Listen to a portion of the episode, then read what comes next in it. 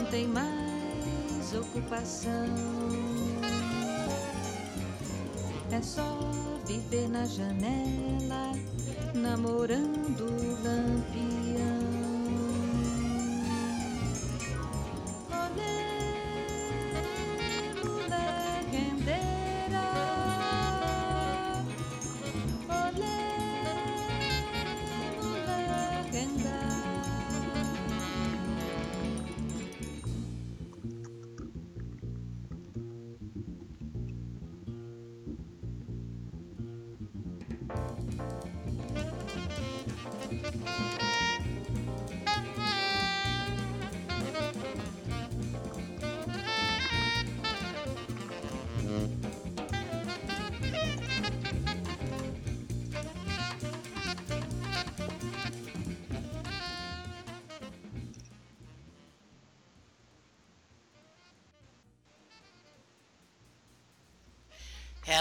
Hello, hello, and welcome to the man in the black suit. We are at the Cafe Le Soufflot and on the Rue de Saint Jacques and uh, Rue Soufflot. And we're drinking, uh, right now, I'm drinking iced tea, believe it or not. I'm having some coffee with a little something something, I should say. At least you got a little something, something going on. This this is true. Uh, truthfully, it's some RumChata, not not very French, but very fun. well, you know. And I'm seeing uh, uh, Betty and Jody. Hi, ladies. Welcome, welcome. Yes, hi ladies. So happy you could join us. I hope you're hearing me okay. Let me know if you're if I'm not, because I've got so many buttons that I gotta push. I never know what if I've got it right. And I actually just Betty says hi. Uh, I texted, "Can you hear us?" just to make sure. Yay! Yay! Hello, hello. Great job, Pam. I see this.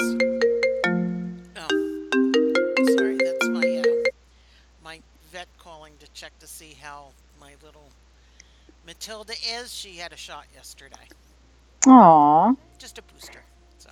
Oh, that's good. That's I'm seeing good. that Betty is telling me I should be writing a book. You know, funny you should say that, Betty.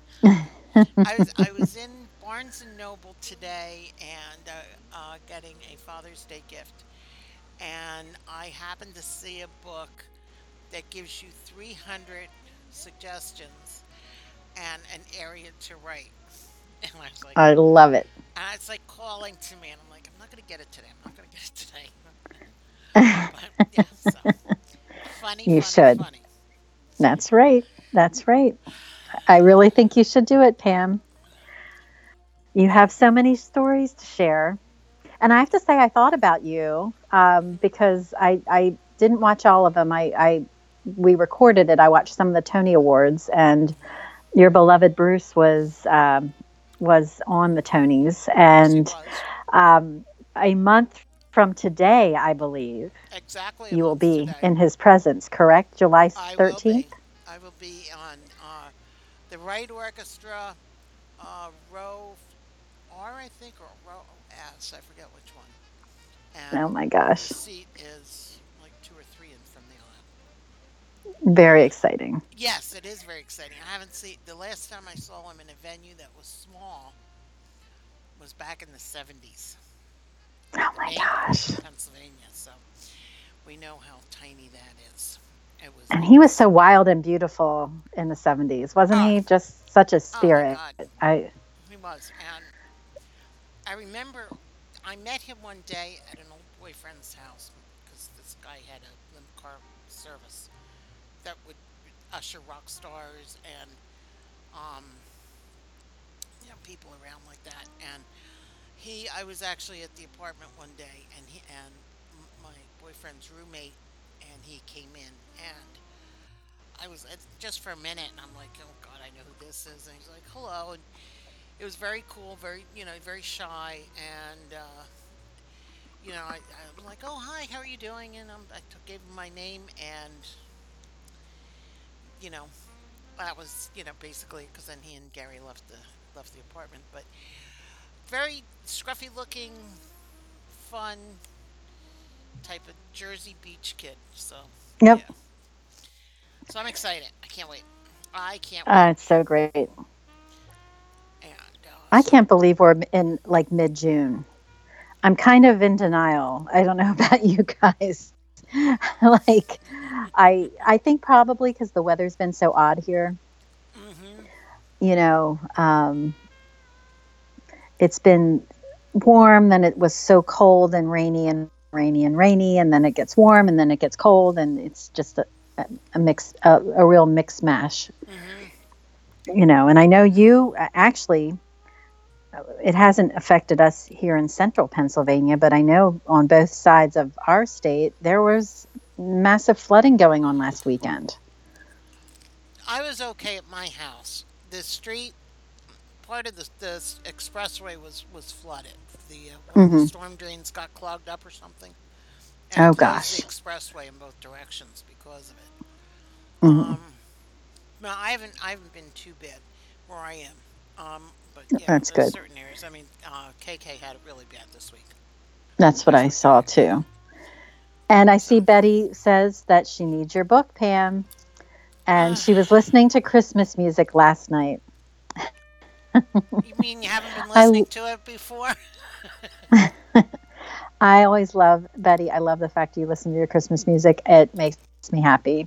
So it just would- cracks me would- up. I love it. In my house, we would stop when I was growing up. We would stop the Christmas music for about a week in January, hmm and then it started up again. my mother I love loved it. Christmas music, so I love it. Well, who knows what Christmas will bring this year? I'm very excited um, with possible books and, you know, whatever other news that we have coming from SR. I mean, we've got we're in we're in a six week countdown now between now and the end of July because he said June, July. Oh my gosh. Mm-hmm. I'm hopeful. I'm very hopeful. So, boss, if you're listening, we're waiting anxiously. yes, it will be worth the wait. Betty says she usually takes a break in the spring and then by July or August she listens to her Christmas playlist. I Well, love it. that's right. And in July, in the mid July, Hallmark Channel does their keepsake Christmas That's keepsake thing. That's they start Doing right. Christmas mu- Christmas movies. I love it. Oh my gosh.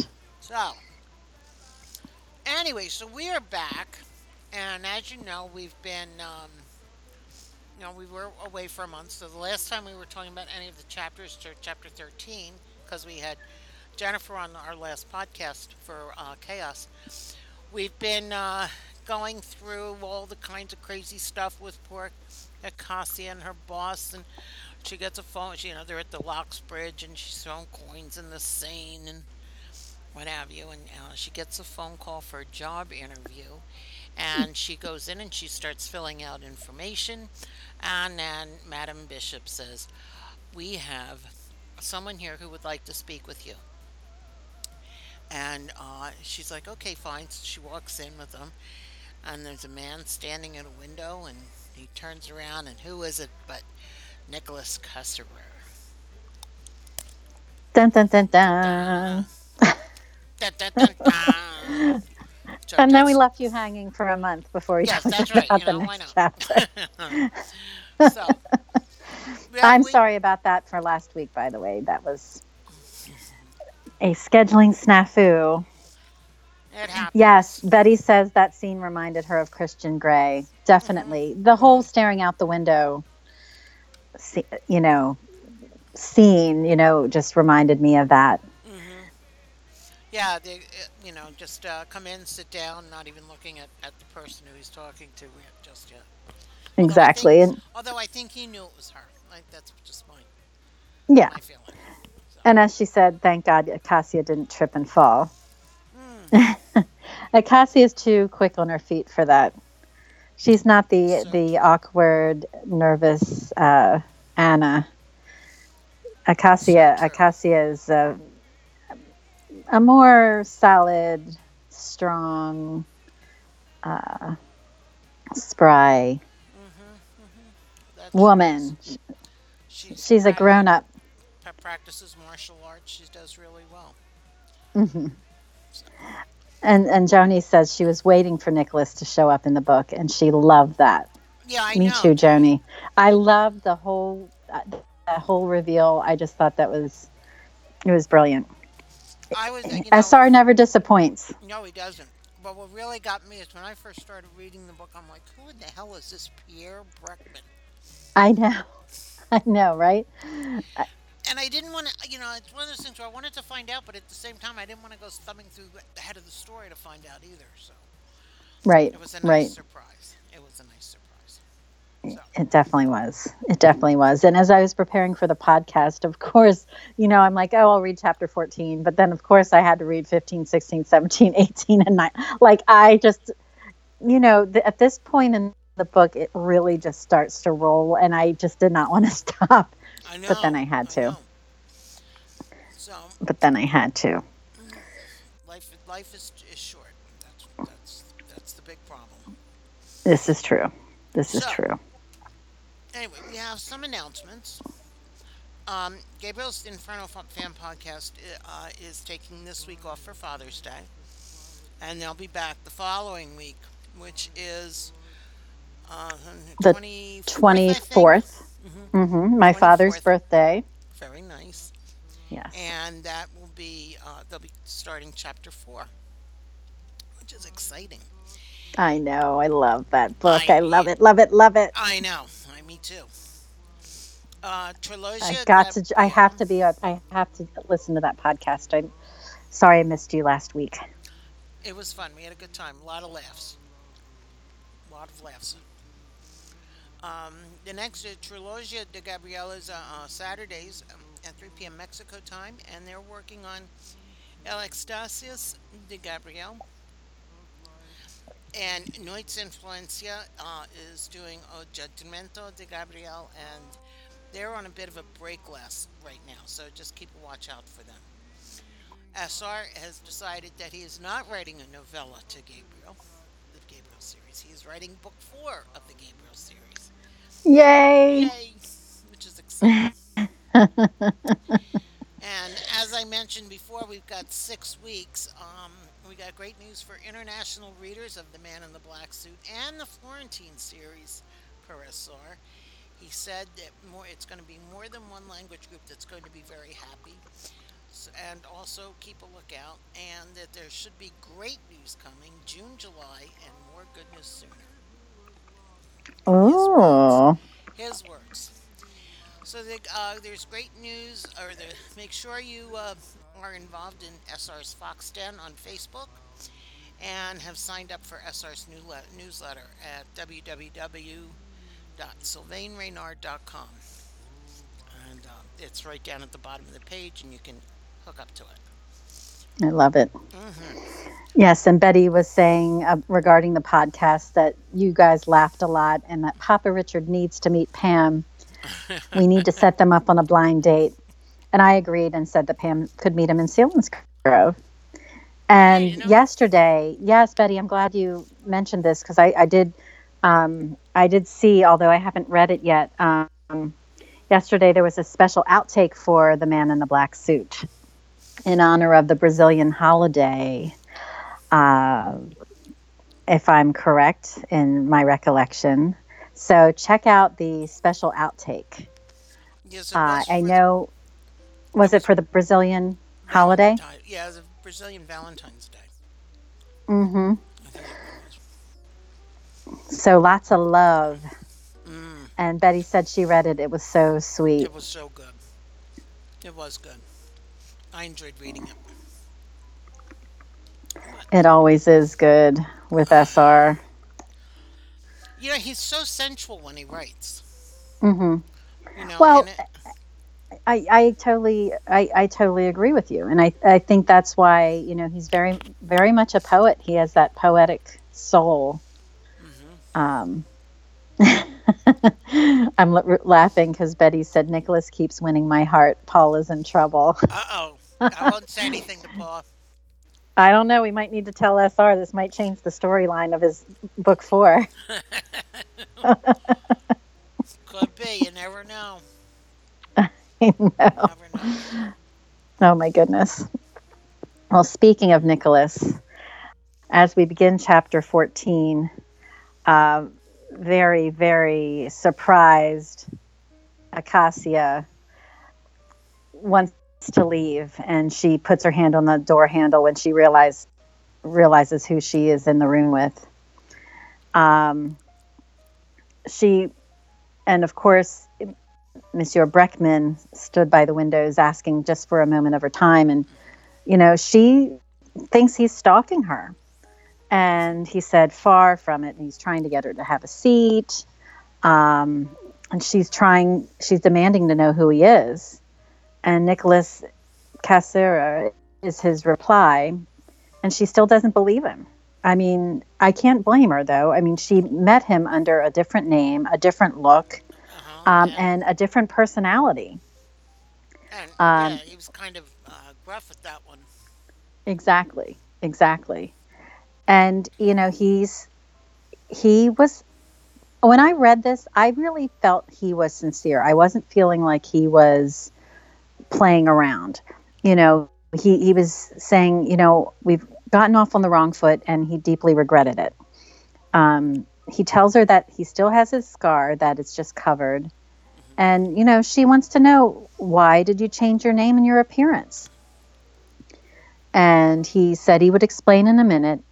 Um, he more or less says he just covers it on occasion, and she. One of the things he wanted to do is explain about the gratuity, and he said, you know, essentially, the money was not intended to be a bribe, which is what she thought, but but truly as a gratuity um, as a reward for excellent service. And, you know, Acacia at this point is pretty defensive and is like, wrongs can't be rectified by money. And, you know, he agreed, but he was also not there to give the gratuity, but to just offer an explanation. Um, you know, and she she was pretty hostile. She was like, "I'd rather stand." Um, he did. She didn't want to sit down and she was very very you know very um, i think she was suspicious she was being cautious and she was i think i think truly thrown off by seeing him there because she had these high hopes for this being a great job interview That's true. and i think she was shocked And to see him there. And Betty was saying, first of all, she says, Paul's been missing so long. I wonder if he'll show up in, in Redemption. And then uh, Nicholas's proposition is different than Christian Grey's. Mm-hmm, mm-hmm, mm-hmm. And although i wouldn't mind christian's proposition by nicholas that would be interesting. that would be that'd be an interesting that would be an interesting fan fiction right there I would be different, yes. And then uh, he can uh, uh, wanted to see why we can see why Acacia's very suspicious. yes yes So he, dec- he decides he's going to tell her what's going on. And, he, pers- and I'm sure he's very calmly saying, Well, you know, hmm my family owns a number of corporations. And he, overs- he does oversight work for them. Um, then a few years ago, he decided to devote his time to recovering stolen art. You know, and I'm sure she's sitting there. Is it getting deeper in here or what? hmm sh- Maybe she should put some hip waders on. Uh, and, and that got to her, and she um, and she knew it would because of the stolen art aspect, and Right. uh, because of the black market, he assumed different IDs. This way, he could you know go in and out whatever wherever. He also held diplomatic passports in different names and has the support of many governments, which is really cool.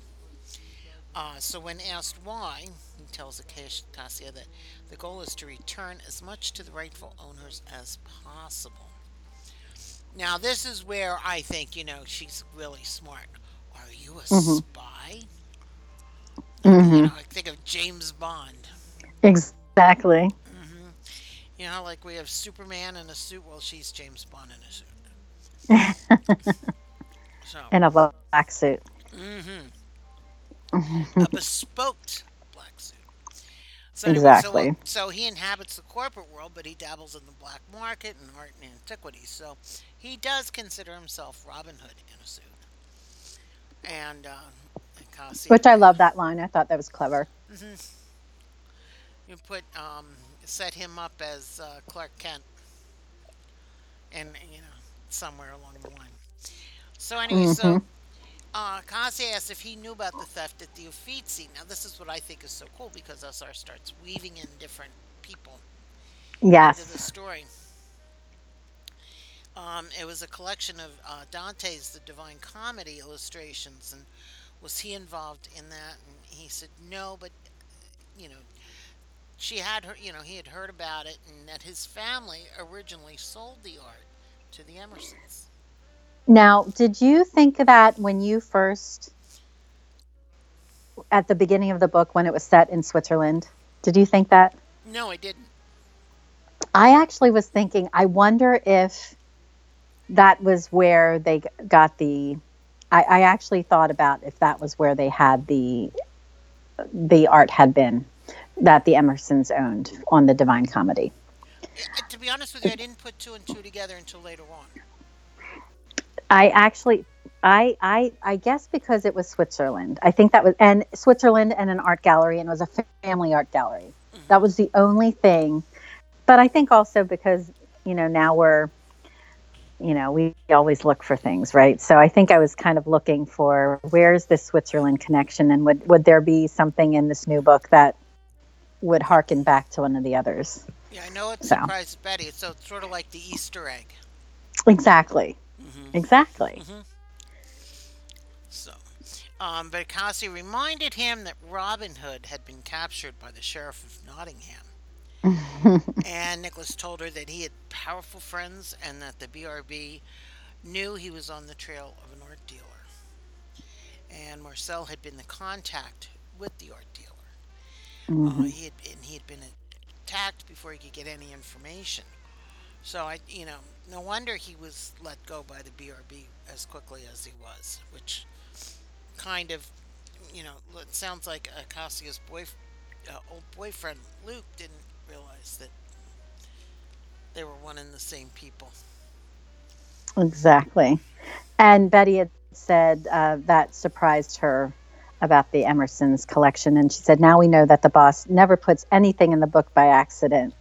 I, you know, Very I, true. I, it's true, but you know, it, it cracks me up because supposedly, you know, he wrote the Gabriel series as fan fiction on on on the fan fiction site, the Twilight, hmm and then um, yet he's also said that he wrote the Florentine series before he wrote the Gabriel series.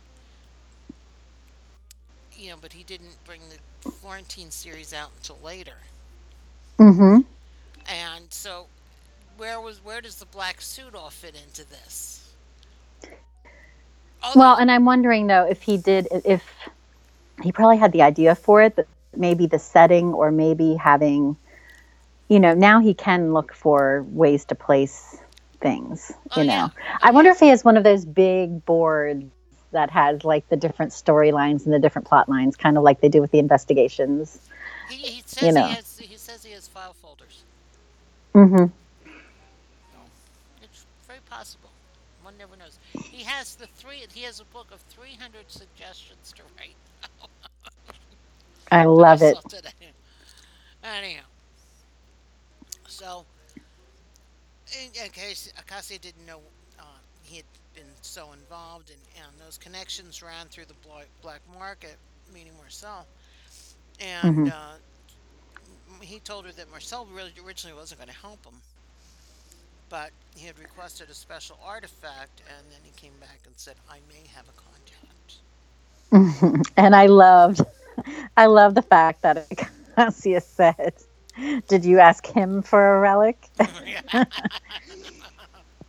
And he laughed and said no. And Marcel was still in a, coma at this time, um, which uh, you know I think deeply troubled both of them.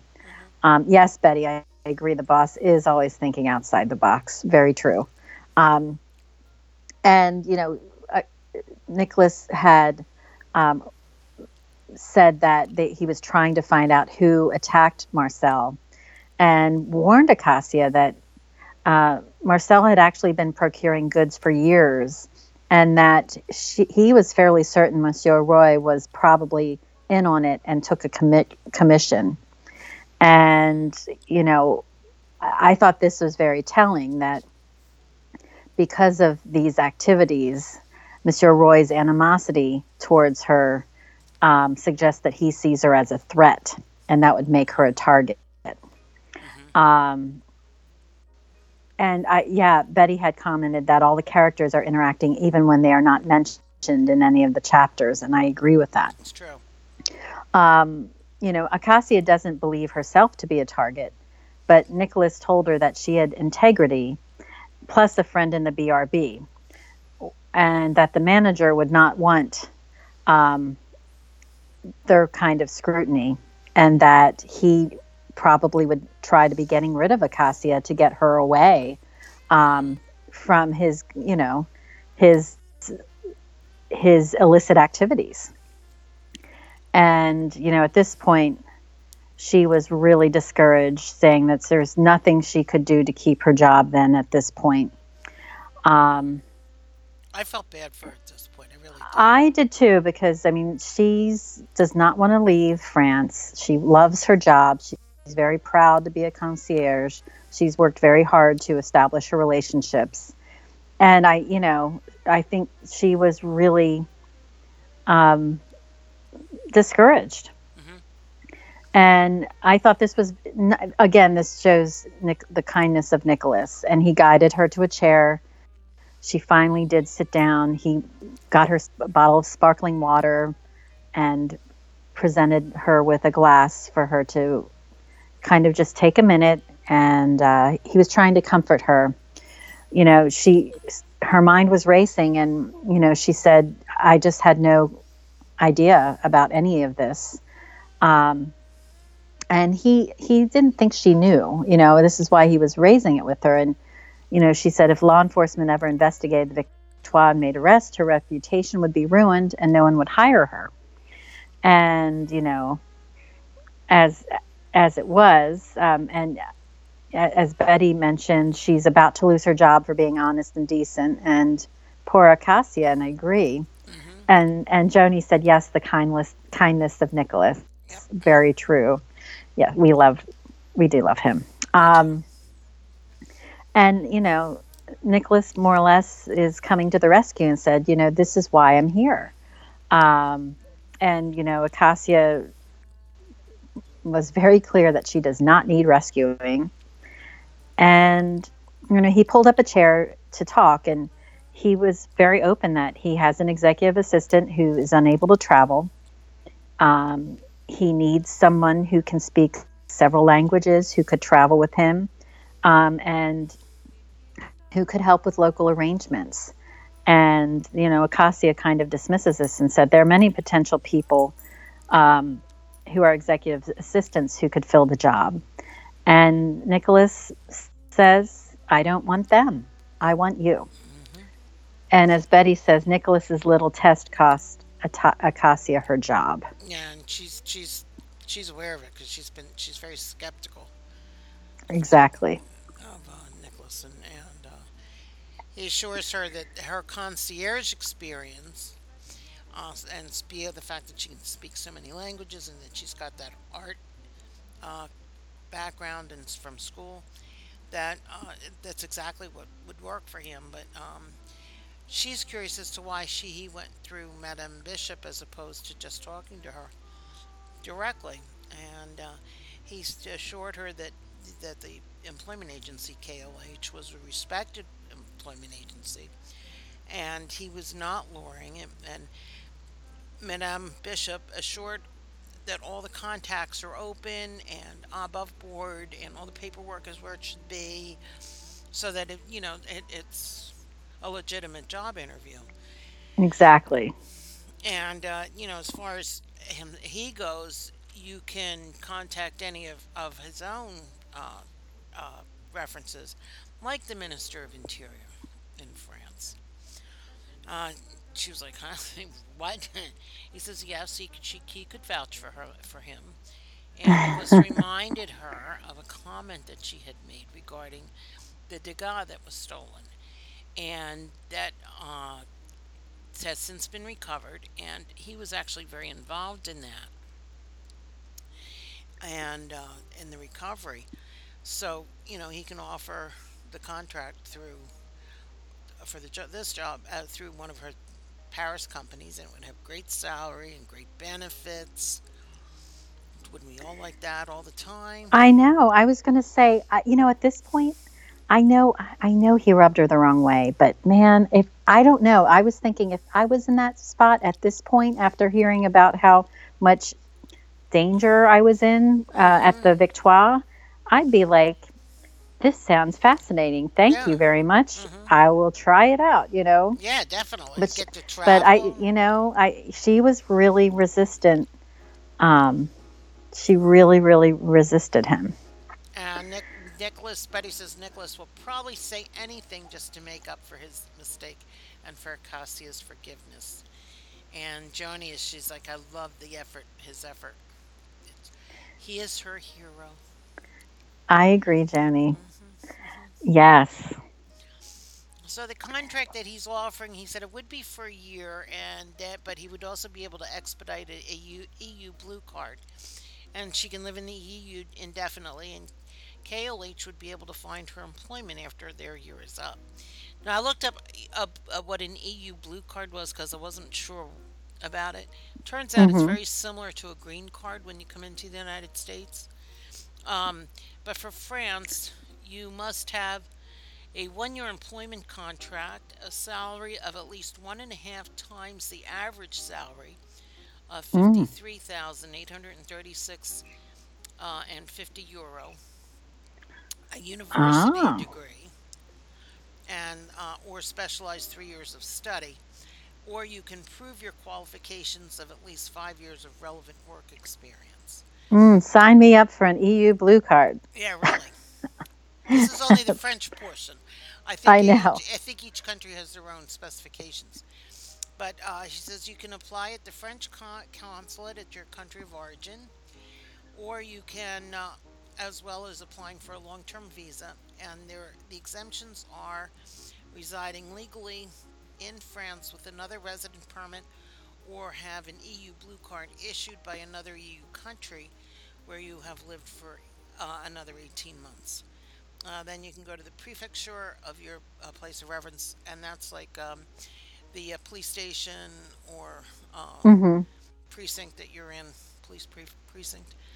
And uh, within a month of your arrival in France, and then immigration will check on employment and keep going back and forth like that. So, yeah, it's pretty much like a like a green card. hmm I think they're.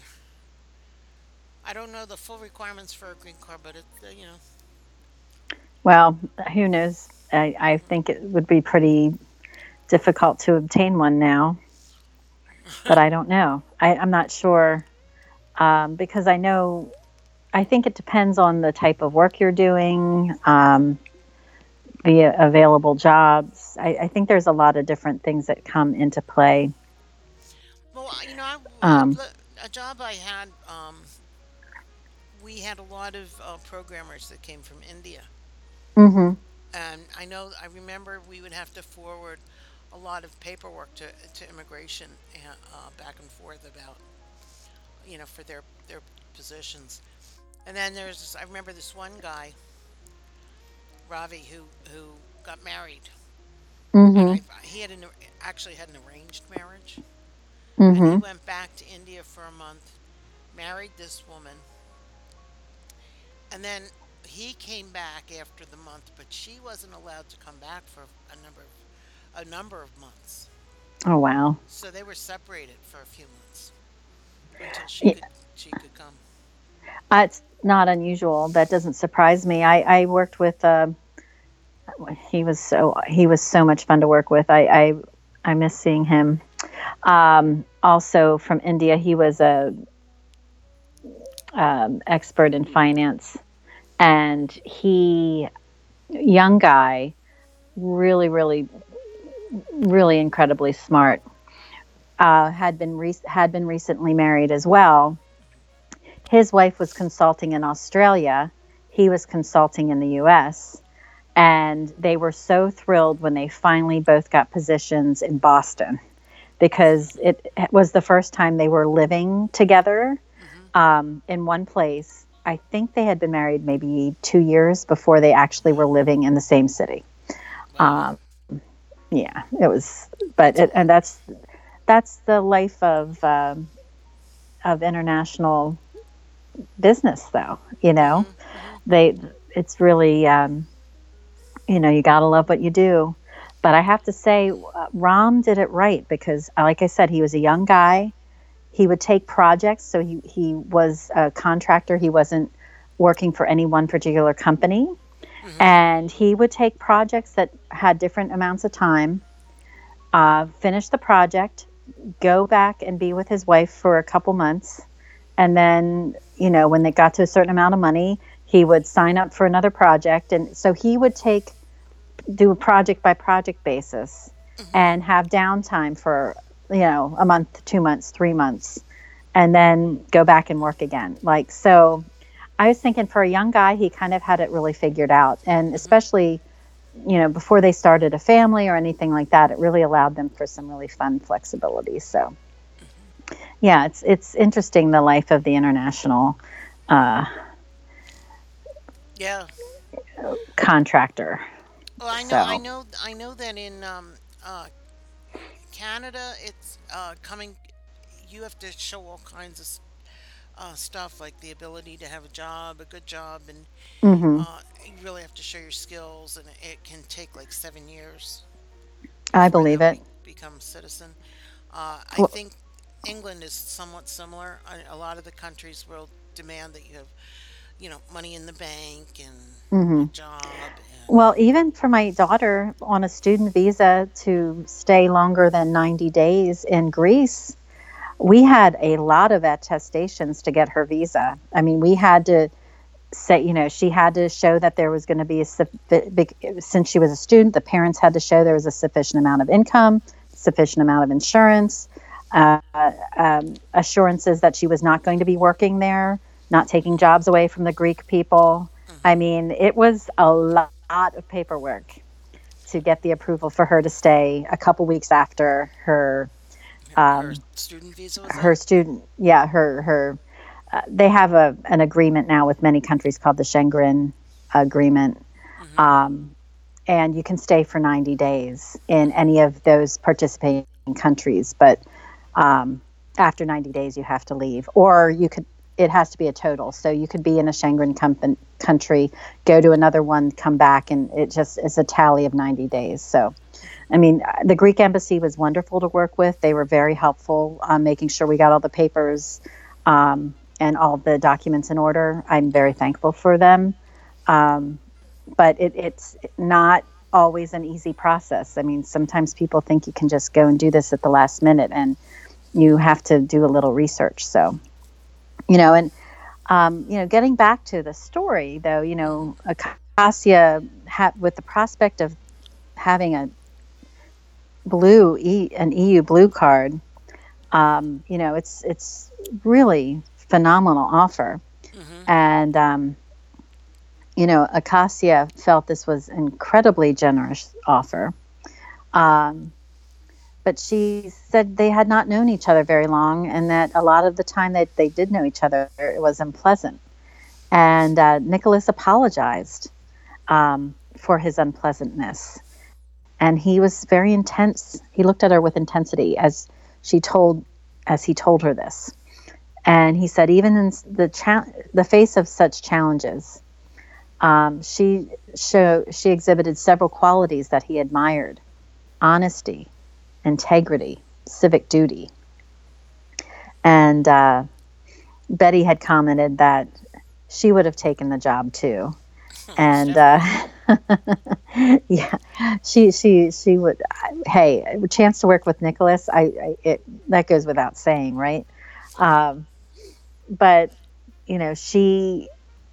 I think the fact that he was being so honest with her, um, you know, caught her off guard, and she was tempted to offer sarcasm, but his his expression was incredibly earnest, and uh, you know, so she just kind of questioned him. She said, "You made two really crazy demands." Um, getting a bespoke black suit in hours and tracking down a relic. And, you know, she said, I'm, I'm not sure I want to work for a person who treats his staff in that way. Um, Nicholas had said, you know, I wasn't sure that I could trust you. And, you know, I, I know he was being honest, which was good, but I think that was probably not the right thing to say to her because it kind of, you know, waved the flag and, um, you know, he didn't know how involved she was with Marcel's activities. He was trying to find out if he could trust her. Um, and then he said, uh, you know, Acacia's asked, asked, then those tasks were actually a test. And, uh, you know, the fact that she called the BRB impressed him and actually showed her integrity and her honesty to him. Um, so even though Acacia passed his test, she really did not like being a test uh, test subject, and uh, you know she she kind of continued to um, challenge him and said, "Is that why you threatened me when I mentioned meeting Marcel, uh, the meeting that he had set up?" And uh, is it because she was so impressive and uh, you know Nic- nicholas that was who was feeling pretty good about things kind of just you know you could see his face drop a bit and um, he was like i was worried you'd get hurt.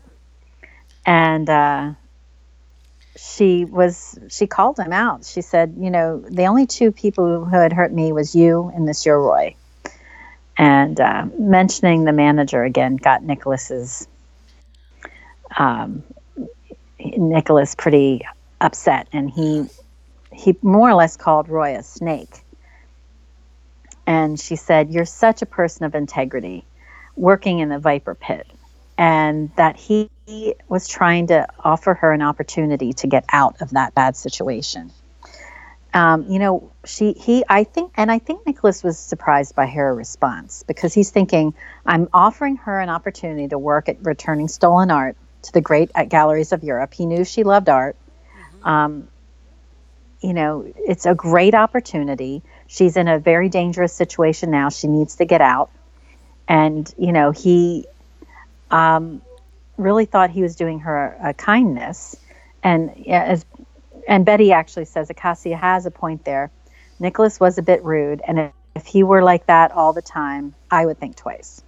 You know, and I, you know, and I'm reading that, and I'm, I'm thinking, you know, she's, I, can see she's still not trusting this guy, and mm-hmm. he seems to be like, oh, well, here I am, and this is what I am, and, and uh, you know, trust me. And she doesn't. She can't because she's got two different personalities dealing with now.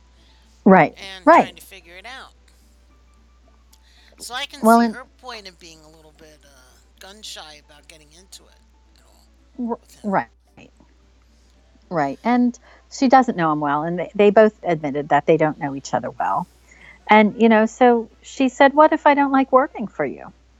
And he said, Well, in that case, you can quit. Just give proper notice. And, you know, it, it's not like she's an indentured servant. And uh, I he, love that line. I love that line too. Um, you can quit at any time, you know, but he believes that they could work well together. And, you know, again, he raises the issue. Certainly, it's going to be more secure than working at the hotel. And um, as Betty said, Acacia doesn't have many options right now. Nicholas's job offer is the best option. And I agree with you, Betty. I completely agree. And um, really, and she said, wouldn't I just be leaping from the frying pan into the fire? You know, I'm not sure who this Nicholas Casarer is, and I'm assuming that's your actual name. And your work is really dangerous. And he assured her that he did not take risks and he wasn't a thief. Um, and he explained that money usually exchanges hands in this transaction, which is why he's been successful. Um, he has an excellent security team, and they would protect her as well. You know, he Acacia was unconvinced, uh, but he continued, you know, to press her, and he said, "Look, you know, there's risk in everything." Uh, currently, you're in a position to choose what happens to you before someone like Roy takes the choice out of your hands. And I think that really is kind of the crux of it right there. Yeah. Now she has a choice. She could do, she can choose to go, she could choose to stay, but she still could do something in, her- uh, of her own volition. Um, but you know, I- think his his actions as Breckman really still disturbed her. So she more or less picked up her briefcase, thanked him for his offer, but said she just could not accept it. She said he tested her for his own amusement, and as a result of the test, she was demoted and her career was in jeopardy. She needed to find a job as soon as possible and hopefully one where her employer doesn't treat her like a lab rat. I thought that was a hysterical line. I thought that was really I I could see her being really indignant saying that mm-hmm. and you know but I, when she she I still think at that point I when I was reading this for the first time I thought I don't I didn't think he was finding any joy in testing her. I I didn't feel like I felt like he was being so earnest in this conversation that I would have I think I, I'm putting myself in her shoes, and I, I feel like I would have gone with him at that point. So, um, but she's she's wise to be um, suspicious of circumstances, um, and as we continue to read the book, we understand more about that. And uh, yeah, as Betty says, "Ouch!" It was a brilliant line, though, and I, I commend SR for writing it. Um, and as he's you know as he continued to write something flared in his eyes. Um, he reminded her that he she had signed a confidentiality agreement and made sure that she was not to speak with anybody about this. And acacia said she understood that and said goodbye nicholas did not reply But and just- Acacia felt his eyes on her as she walked to the door. Mm-hmm. End of chapter. Oh, I'm telling you, when she walked out the door, I kept thinking, don't do it. I know. I kept, and I kept thinking, is he going to run after her? Is she going to turn around? You know, because it ends as she's leaving. And, you know, so is she going to change her mind? Is Madame going to say something to her to make her think twice? Like, I was really curious. It was a good kind of cliffhanger end of the chapter. He's very good at doing those cliffhanger chapters. Yes, he is. He really is. But I, I, I love this chapter. Um, I thought the dialogue was really strong here. I thought their interaction was really strong. Um, I it really was very engaging, and it's it, it's interesting because you kind of got a, you finally kind of learned some of the pieces to the puzzle. Oh, so he's not this really Breckman this is what he's doing. This is this is you know his network. And wow he's already helped recover stolen art and he knows the interior the secretary the minister of the interior and yeah. Yeah joni says i do love how sr ends his chapters uh, agreed the drama betty says. Yeah. And I, you know, I once asked him if when he's writing, does he set the chapters out for himself, or do they, or how does that, is that done like by your editor? And he said, uh, "Oh, I do it by, uh, you know, I do it." So, I mean, I'm sure the editor will make suggestions on certain things, but he, he he's really good at ending those chapters. Oh, he really is. It, it, you know, and the, the ending of this one reminded me of some of the ending of the, some of the chapters, the way the chapters ended in um, Florentine series. You know, it was just like one of those real uh, open ended, it could go either way, um, very strong ending after a very strong discussion. Yeah, it's just, it's good stuff. It is good stuff. Yeah. I can't wait for chapter 15. I know.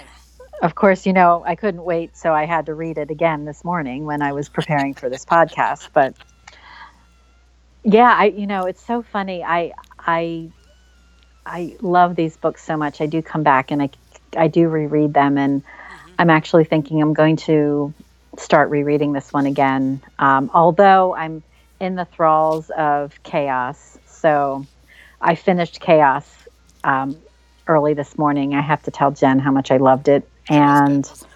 I actually might reread Constellation and Chaos again because I love them so much. But I, I can't decide because there's a lot of other books I need to be reading as well. Um, as Betty says, he loves teasing us. I agree. I agree. You know, maybe I'll maybe I'll listen to the Man in the Black Suit again on the audiobook. Maybe I, I'll do that. I, I did that. Um, the nice thing about my drives to New York, at least two of my rides back or forth, uh, I can listen to books for a couple of hours. And when I get stuck in traffic in Brooklyn for four hours at a time, it, it really helps pass the time. Although I did have a little problem this week with that. Uh oh. Oh, What happened? I was listening to Black Man on the Box. I was listening to something else, and all of a sudden I'm on the BQE going through uh, the Williamsburg section of Brooklyn, and my head Mhm. started nodding, and I was like, "Oh shit! I've got to get myself awake here." So I turn the book off, opened up all the windows, Mm-hmm. and because there's no place to pull over on those roads. Yeah, I, I know, and actually, I, I know the stretch you're talking about. Mm-hmm. Yeah, yeah, you don't have an option. there is no option at I that never- point. No option until I got into Staten Island, and even then, I just, I said, you know, just let me get to the to, guard, to the uh, turnpike and to the rest area, and then I'll be fine. Oh my And I gosh. had I had a bottle of water with me, so that was a help. And uh, like I said, I had the windows open and the, the over the sea the the sunroof open, so lots Oh, of good. airflow. Yeah. So. Yeah, that helps. That really Mhm, does. mhm. So So I I had checked. We didn't have any affirmations this week, but I would definitely like to share one that I'm just very thankful for the community of SR fans because I realized as I've been um, incommunicado for several weeks and um, when I was traveling, I was not on social media at all. I really stayed off of technology as much as I could. And um, I did miss all of my friends um, on Twitter uh, who are fans, and this is the this is the the you know this is what I'm really thankful for. I'm thankful for the community. So, um, with a heartfelt thanks, I appreciate everybody who listens to the podcast and who also participates and uh, chats on all the different platforms because I learn a lot from everybody. And I really am thankful for SR for writing to bring and for Bring us bringing all us all together. together. yeah, that's very that's great. Yeah. Yeah. And I'm looking forward to next I'm looking forward to talking next week about chapter week. 15. hmm And I know we'll have to plan then our next Friday, Friday, night yeah, um, what, the date for that. So we already did we did our June one a little early, so I don't know if we want to think about July or we can think about later in June. We can talk about it. We'll talk about that offline. Yes. Okay, so anyway, hell, ladies, it's been great. Um, I'm, I'm so glad we could get get this back together again tonight, and uh, we will see you all next week. So, uh, for your listening pleasure, we are listening to Miles Davis, and it's Miles runs the voodoo down. So we hope you have all, all have a good week, and we'll see you again next week.